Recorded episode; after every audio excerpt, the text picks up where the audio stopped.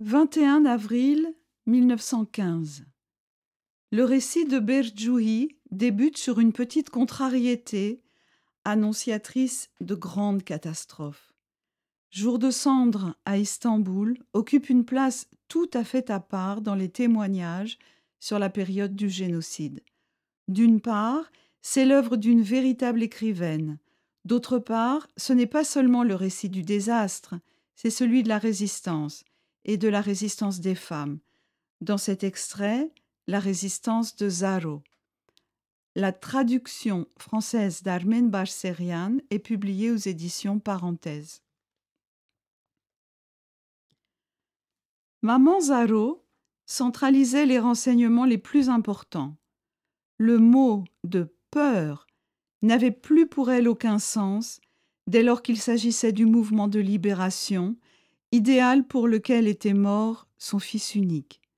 La contribution de Zaro ne s'arrêtait pas là. Couturière dans plusieurs maisons turques, elle apprenait toutes sortes de choses sur les événements que les journaux taisaient. Son visage, grave et pensif, avait le don d'inspirer confiance aux Turcs, qui lui disaient souvent Tu n'as pas du tout l'allure d'une gavour, d'une infidèle. On lui avait même conseillé plusieurs fois de faire circoncire son petit-fils et d'en faire un musulman. Il aurait ainsi son avenir assuré. C'est ainsi que, la première, Zaro apprit l'héroïque défense de Shabin Karahissar. La femme d'un officier turc, Sabia Hanım, pour laquelle travaillait Zaro, lui dit un jour, d'un ton dégagé mon bey n'en revient pas.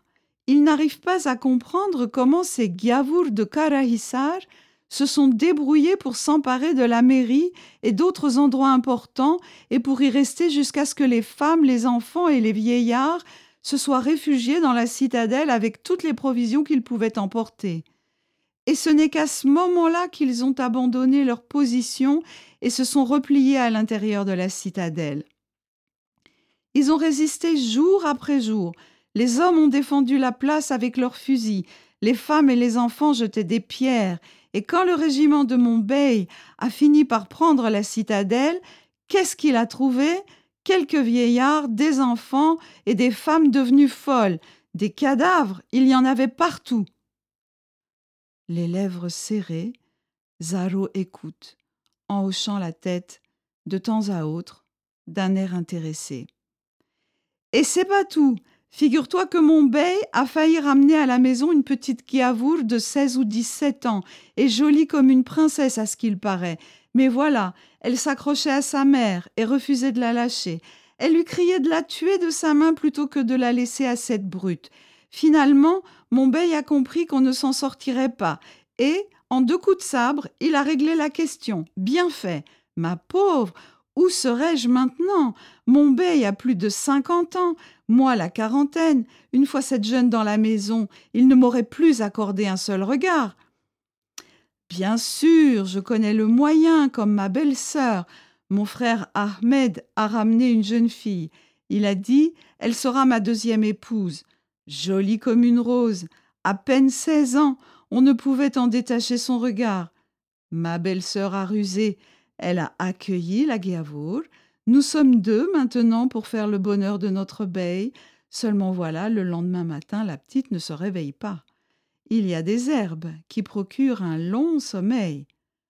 Le pauvre Ahmed n'avait pas encore goûté à sa deuxième épouse que l'affaire était réglée. Oui, ma belle-sœur a bien fait. La fille savait, paraît-il, ce qui allait lui arriver. Elle a dit Merci, c'est mieux ainsi et pour toi et pour moi. Et d'un coup, elle a vidé la coupe après avoir fait ses prières.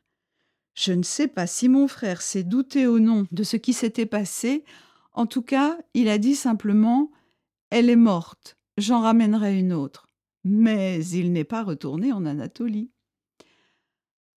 Pour dissimuler son émotion, Zaro s'était penché sur sa couture, qu'elle s'appliquait à défaire, et l'erreur qu'elle feignait d'avoir commise semblait la préoccuper beaucoup plus que l'histoire de Sabia Hanum.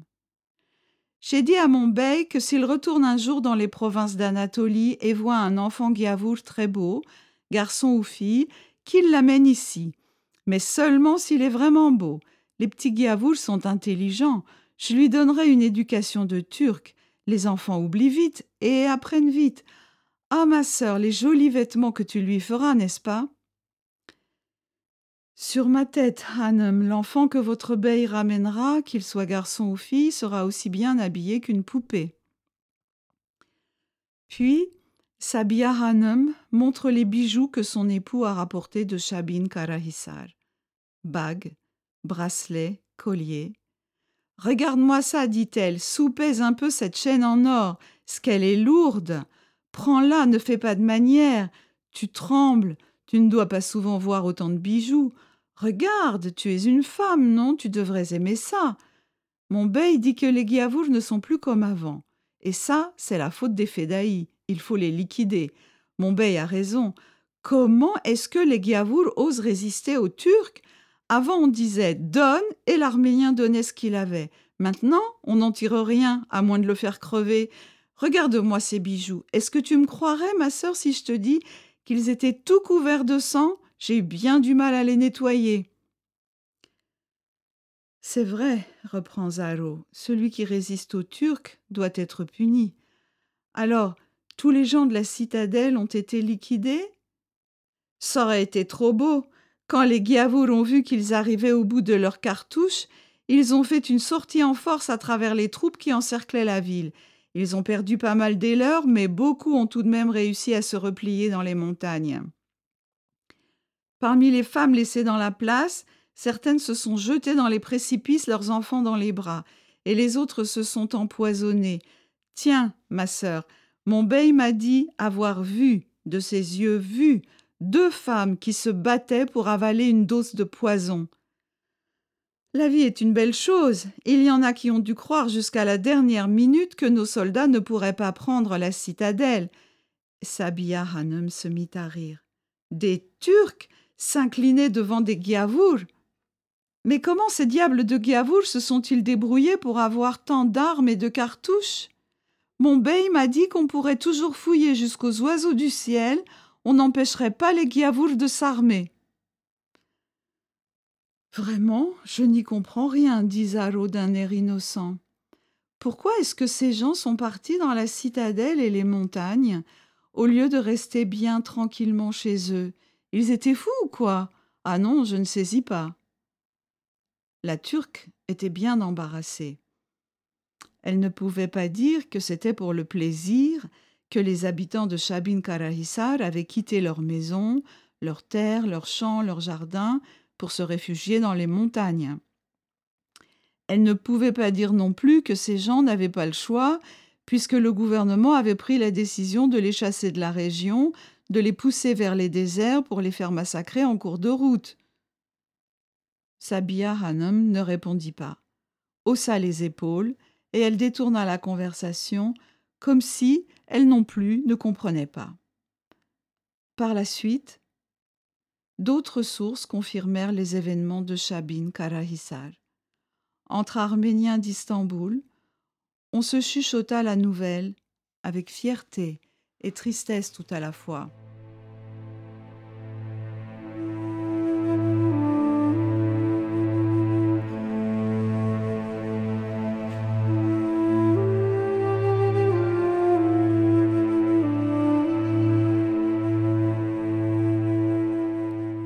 Chez une autre Turque qui appréciait aussi ses talents de couturière, Zaro avait fait la découverte d'une petite fille âgée de trois ou quatre ans. La maîtresse de maison, Aïche Hanum, n'avait pas d'enfant. Mais son mari lui avait ramené de la ville de Tamzara, en plus de quantité de bijoux, cette jolie petite arménienne, après avoir fait égorger ses parents. Les Turcs avaient donné à la petite fille le nom de Fatimé. Elle était traitée dans la maison comme une poupée vivante.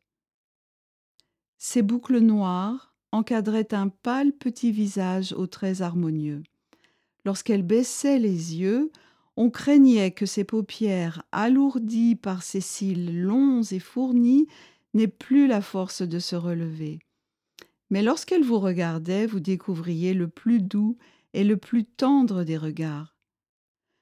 L'enfant pleura beaucoup les premiers jours en criant Maïrik, Maïrik. Elle refusait de manger. Une nuit, elle avait même tenté de s'enfuir.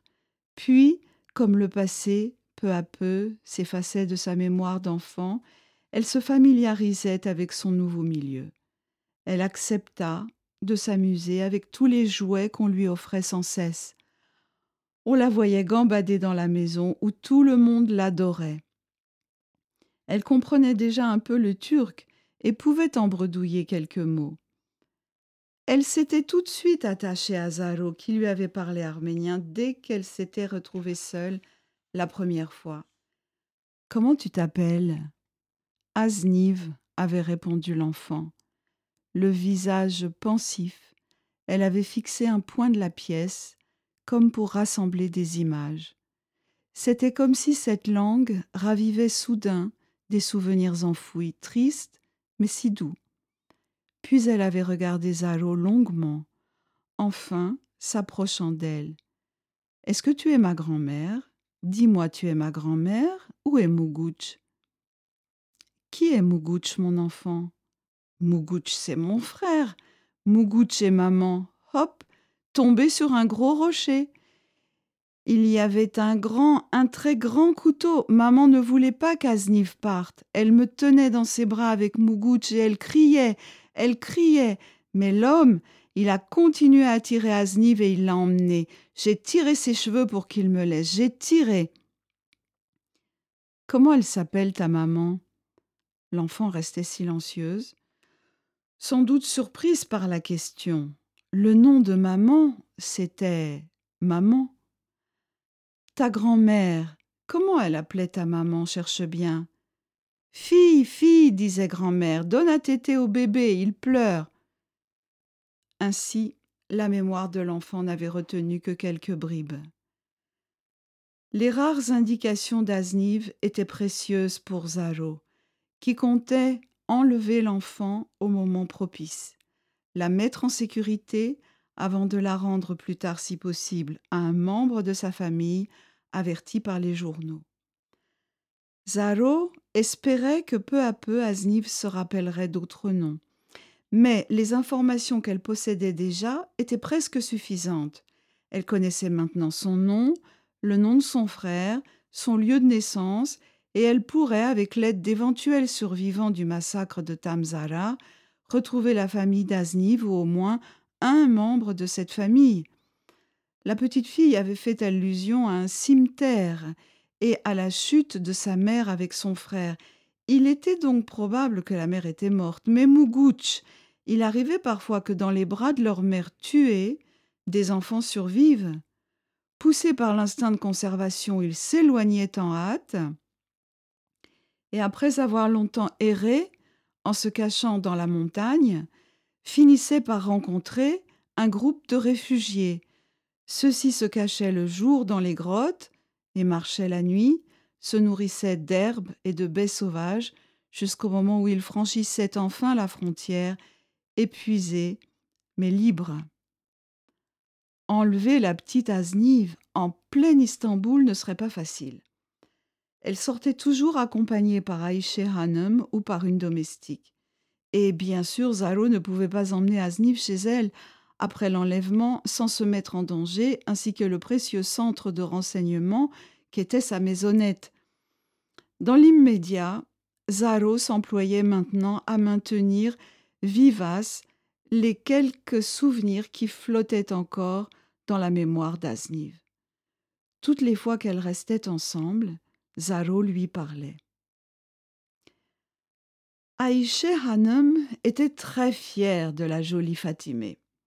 Elle l'exhibait habillée comme une poupée devant ses invités. Comment t'appelles-tu?